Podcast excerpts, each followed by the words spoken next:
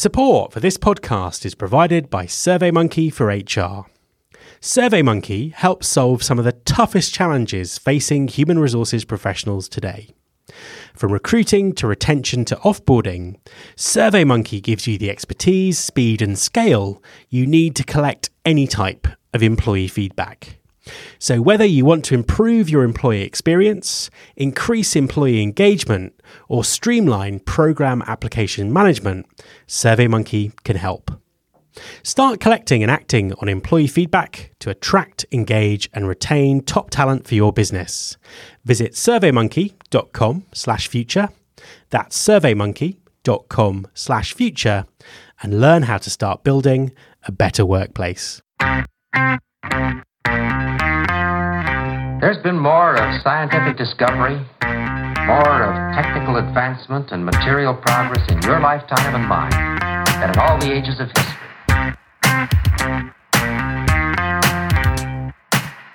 Hi everyone, this is Matt Alder. Welcome to episode 197 of the Recruiting Future podcast. As many of you working in HR and talent acquisition will know, buying effective technology is an incredibly difficult process. Setting objectives, understanding analytics, and knowing whether to go for an end to end solution or a combination of best of breed services are just some of the challenges that need to be faced. My guest this week is Matt Burns from the Global HR Collective. Matt is an award winning former HR executive with a wealth of experience to share about building successful technology strategies. Enjoy the interview. Hi, Matt, and welcome to the podcast. Hey, Matt, how's it going? Really good, really good. Um, a real pleasure to have you on the show. Uh, could you introduce yourself to everyone and tell us what you do? Of course I can. Yeah. My name is Matt Burns. I'm the founder and CEO of the Global HR Collective. Matt, I spent about 20 years in the corporate world, 15 of those in HR, uh, and the last five of those as an HR executive. Uh, and I came to the conclusion that I wanted to have an impact that extended outside the four walls of a single organization. And we landed at the Global HR Collective, where we do essentially three things simultaneously. The first one is we help organizations architect, procure, and implement HR technologies.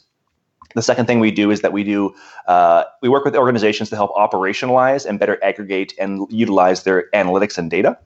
Uh, and then the third thing we do is we we spread information around the world. So I am a practitioner myself, and I love advancing the HR profession globally. So we share thought leadership across multiple mediums, uh, and we do that as a means of giving back. Um, and giving back is deeply ingrained in our purpose. Uh, the reason we are a social enterprise uh, is really to influence two things globally. The first one is mental health advocacy and women entrepreneurs. Uh, and we are doing so through the donation of a million dollars as we raise revenue. Fantastic, fan- fantastic stuff, and uh, it will be good to maybe hear a bit more about that as we uh, as as we kind of move through the conversation. Um, just to to maybe take a step back slightly to start with, could you just give everyone a little bit of context around your background in terms of uh, what you've what you've done in HR before? Yeah, happy to do that. So I started HR like a lot of folks. I kind of fell into the profession. It wasn't certainly part of my uh, my my design, um, but I really came to enjoy it. Um, for me, it was an opportunity to influence the organization broadly uh, and have a, important conversations around, I think, the most important asset, which is the human resources in an organization. Um, I worked in a number of HR capacities, uh, business partner, specialized in training and development for a period of time, did some work in recruitment. Uh, and the last five years as an executive was really highlighted by two kind of core functions. The first one was I participated in and architected a lot of restructuring activities. Uh, and that for me was an interesting exercise, but ultimately what I did not see my path forward being. Uh, and then what I was most known for now is the work I did with technology and analytics. Um, I walked into an organization in my last corporate role that did not have HR technology, and they were looking for a solution to really take the HR profession to the next level, along with help the organization grow quite rapidly. So we went to the market and we talked to all the traditional vendors that are in the space looking for that you know that typical end-to-end solution because we only had a payroll module. We had no other solutions to speak of. And ultimately matt we arrived at a solution that was we found that because we were still quite small potatoes compared to those larger companies in the world we were 1500 employees um, we just weren't going to get the solution we wanted going end to end without a lot of customization which for us meant a lot of cost and a lot of complexity. So we went to the market and found five different solutions and went best of breed with our model. And in doing so, essentially purchased a separate applicant tracking system, a separate learning management system, a separate HRIS, uh, and then hired a solutions architect, tethered them all together on the back end, and created our own end to end solution at a fraction of the cost and a fraction of the time. Um, and in doing so, uh, created a bit of a unique approach to how we put together our HR technology. Um, we were successful in then winning an award here in Canada for 2017 for the most innovative use of HR technology on that effort. Um, and then following that up, we wanted to leverage the information that came from those systems. So we pulled together a pretty robust analytics strategy. Uh, and then in 2018, won the award for best HR department in Canada for retail and hospitality on the strength of that. Um, it's been a real fun ride. Uh, along the way, we've been trying to tell the story and tell the journey, um, and that's really what prompted me to leave the corporate world and start my own business. Was when I started to tell the story of what we had done in my previous organization, people were very encouraged by it. They were very interested by it, and I had lots of requests for help on the back of it. Uh, and ultimately, I wanted to help influence the profession globally. So uh, let's kind of um, start by talking about HR technology. I mean, obviously, in, in the last few years, the the amount of uh, technology in the HR and recruiting space has, has grown exponentially. Huge amounts of uh, investor money are coming into the market, and I think for, for you know for a lot of uh, you know a lot of people sort of working in, in, in recruiting and HR, you know, there's just a huge amount of confusion about what role technology should be playing, how they define that, why it's important, where they should start. What what would your advice be to someone looking at the, the confusing world of uh, HR technology? Yeah, first I would say um, be easy on yourself because it is a confusing world out there. Uh, as somebody who spends most of his waking hours in that space right now, I have a tough time keeping up with all the new entries into the market. I would say, first thing, Matt, that, that brings me a lot of optimism because it means that for the first time in a long time, HR is getting the attention that it deserves from a tools and resources perspective.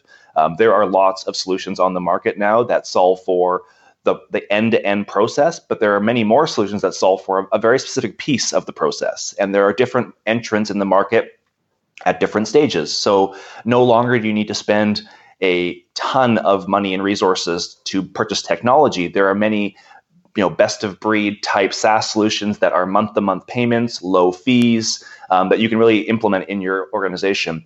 I would say this question I get a quite a amount, quite a large amount when I travel globally and speak on the issue. And I would say the first thing you need to think about is what do you actually need. So, from an organizational perspective, what is the outcome you're trying to achieve, so that the business case to purchase technology becomes more clear. And that could be that you're trying to um, build more efficiencies. You're trying to better leverage your finite resources. Um, you're trying to automate your processes, trying to reduce cost. Uh, that could be one aspect you're looking at. The other um, situation you could be looking at is maybe you want to enhance your employee experience or drive employee engagement, provide better learning and development tools.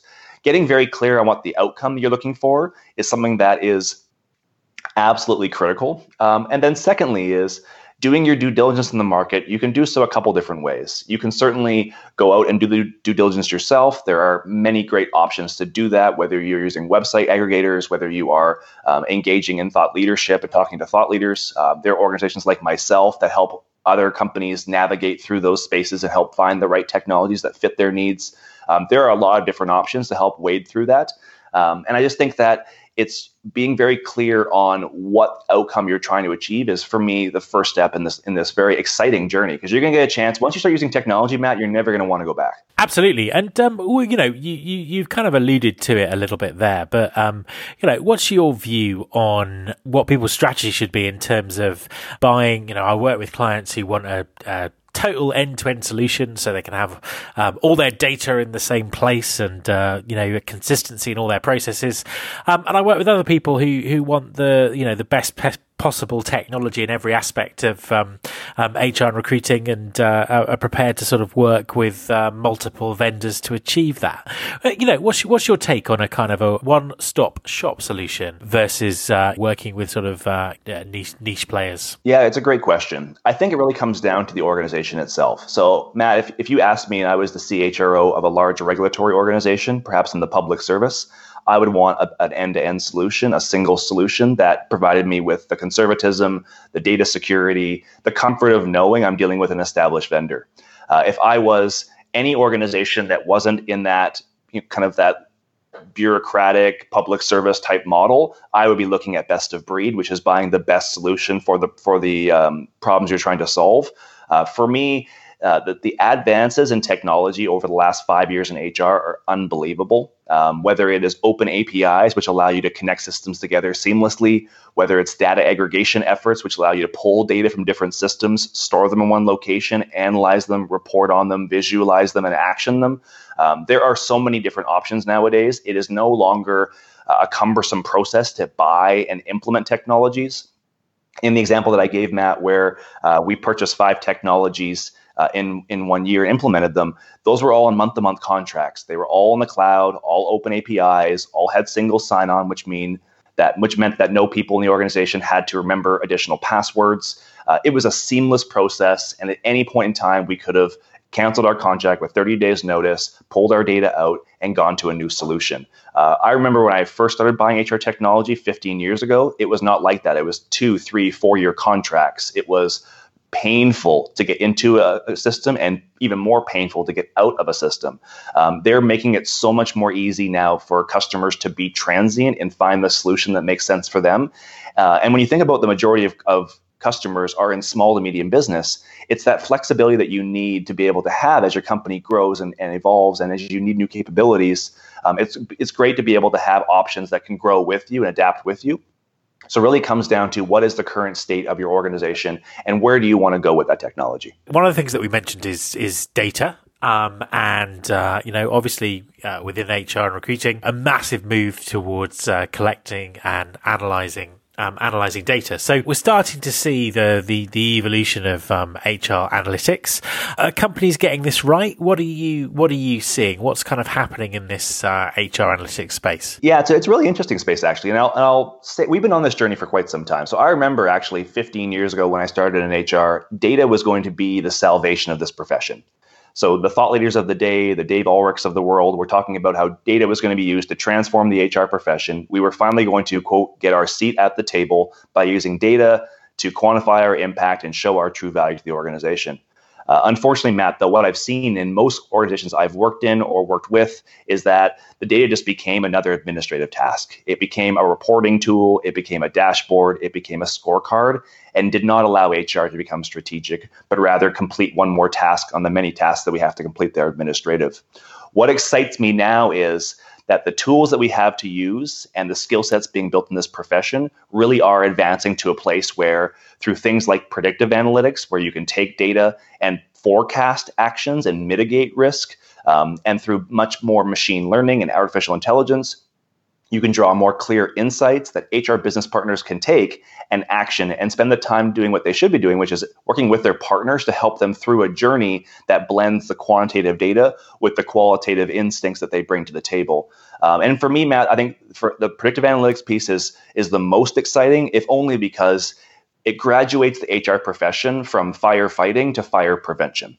And I say it's exciting for a few reasons. First, if I'm a CHRO, uh, I know that I have a limited budget and finite resources. And it's always a struggle in HR trying to allocate resources because the quote unquote work is uncertain, especially in an operating environment.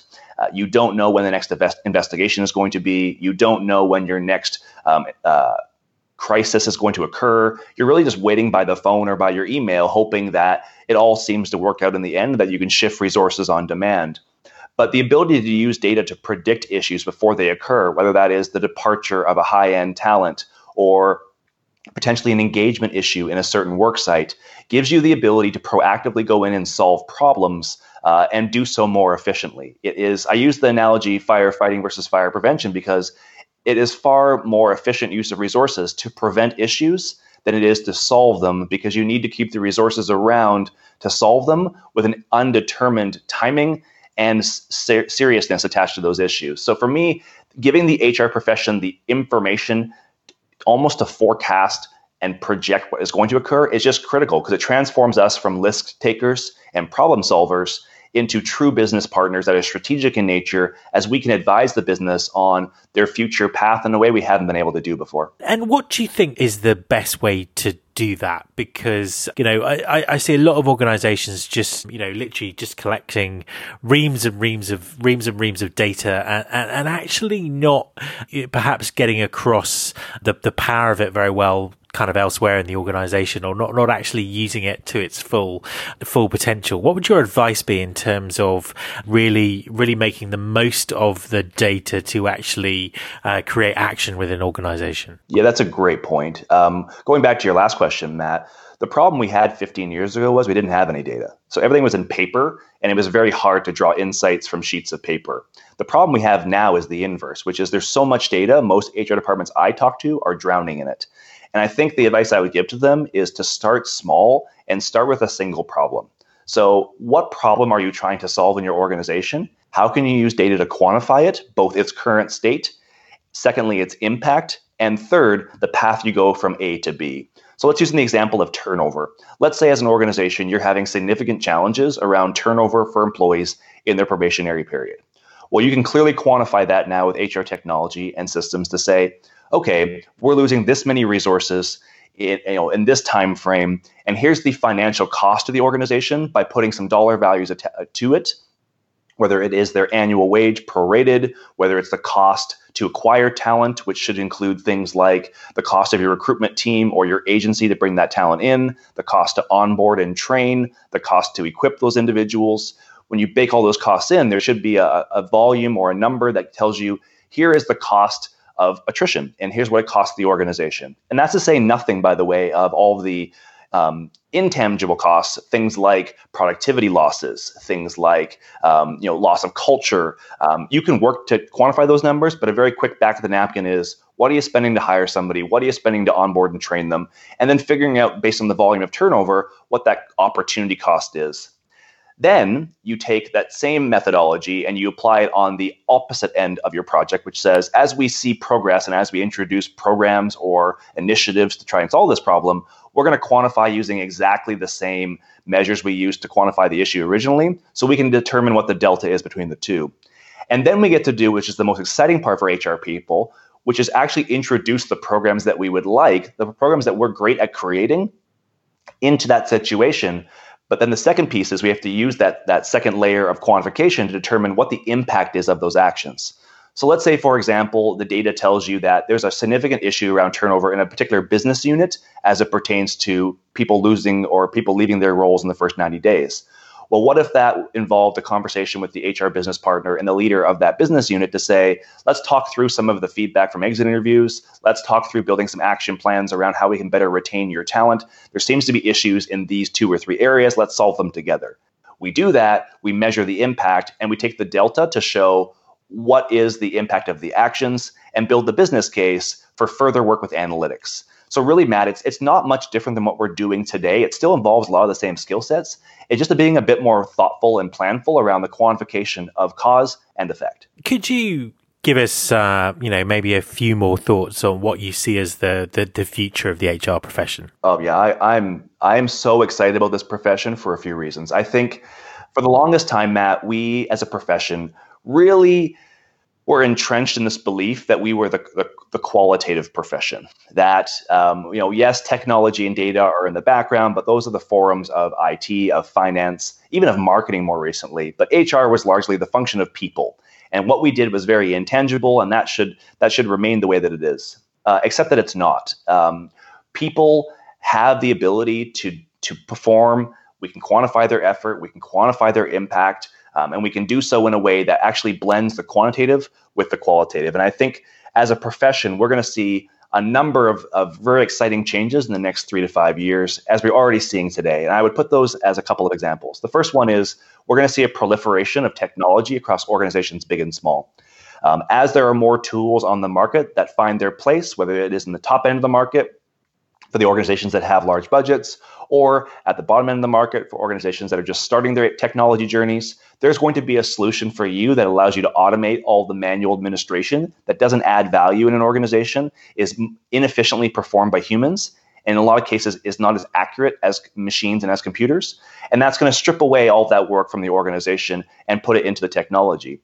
What that does for the human, in this case, the human resources person, is it actually frees up their time to spend their effort on the things that actually matter and what we should have always been doing, which is spending time with the managers, spending time with employees, and really utilizing our skills such as emotional intelligence and empathy and creativity and innovation to really drive things to the next level and leave the manual repetitive administration to the machines where it's best left with.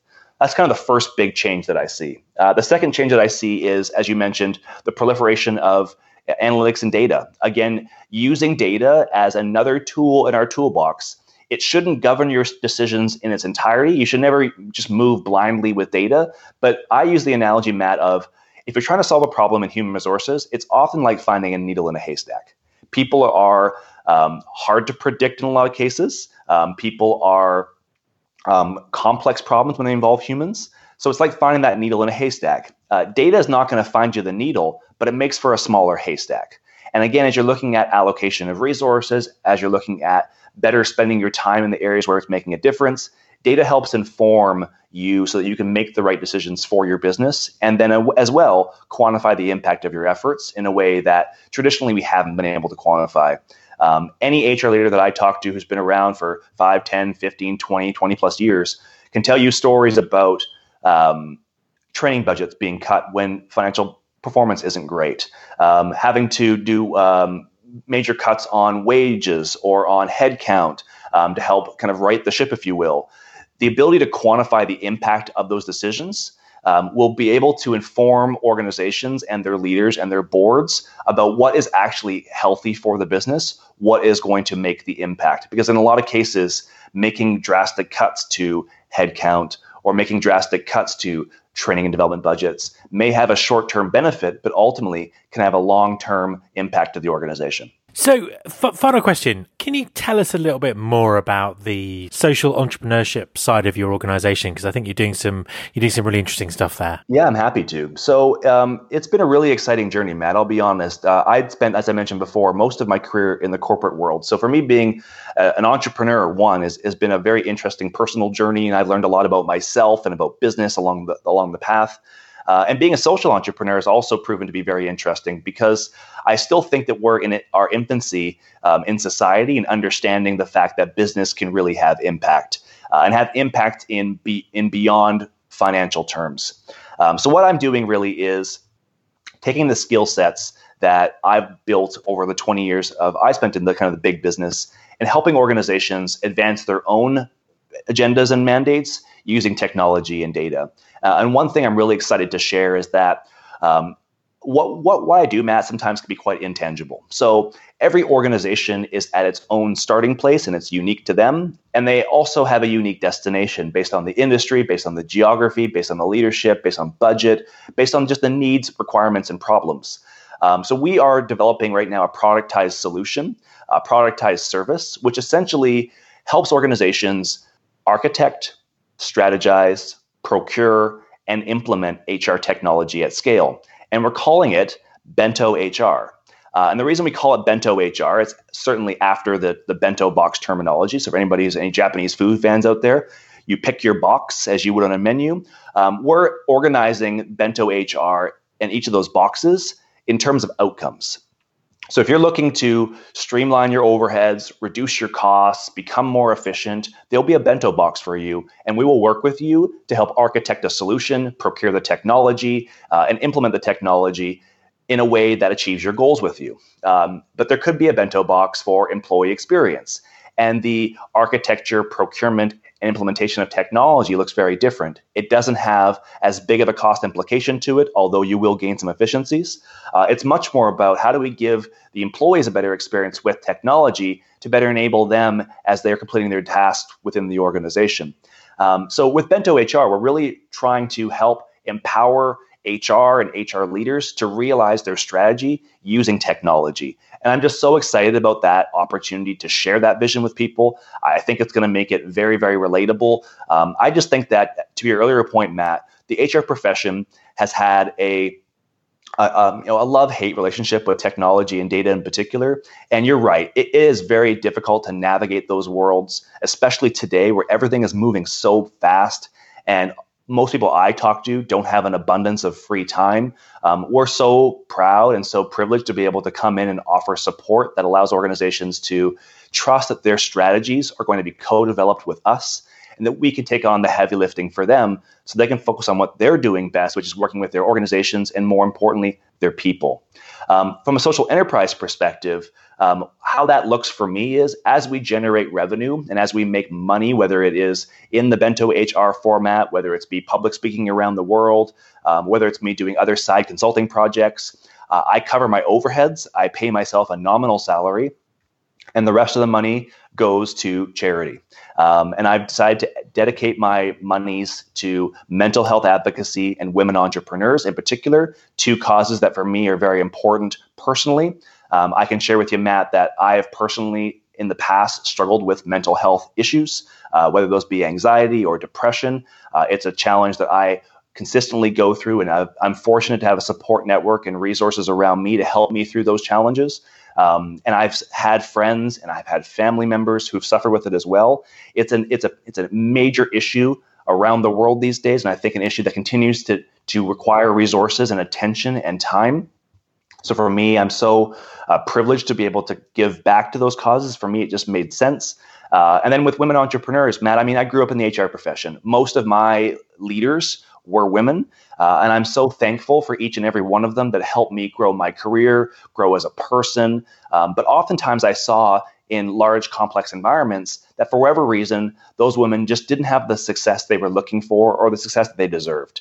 Uh, and it happened for a number of reasons, Matt. I mean, sometimes it was uh, organizational constraints, sometimes it was individual constraints. But ultimately, I think we're at a stage in society where we need to have a dialogue that is much more diverse. I look around at the decision makers in governments and big business, and I see a lot of people, Matt, that look like you and I. And I think the first change we need to make is by introducing more women into the conversation. I think it's going to lead to a more rich dialogue. I think it's going to lead to a more balanced conversation.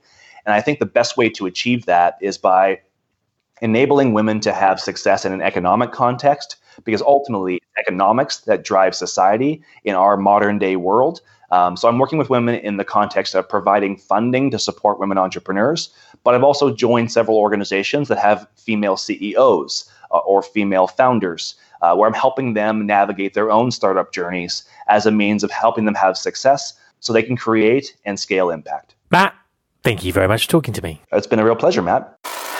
My thanks to Matt Burns. You can subscribe to this podcast in Apple Podcasts or via your podcasting app of choice. The show also has its own dedicated app, which you can find by searching for Recruiting Future in your App Store. If you're a Spotify user, you can also find the show there. You can find all the past episodes at www.rfpodcast.com. On that site, you can subscribe to the mailing list and find out more about working with me. Thanks very much for listening. I'll be back next week, and I hope you'll join me.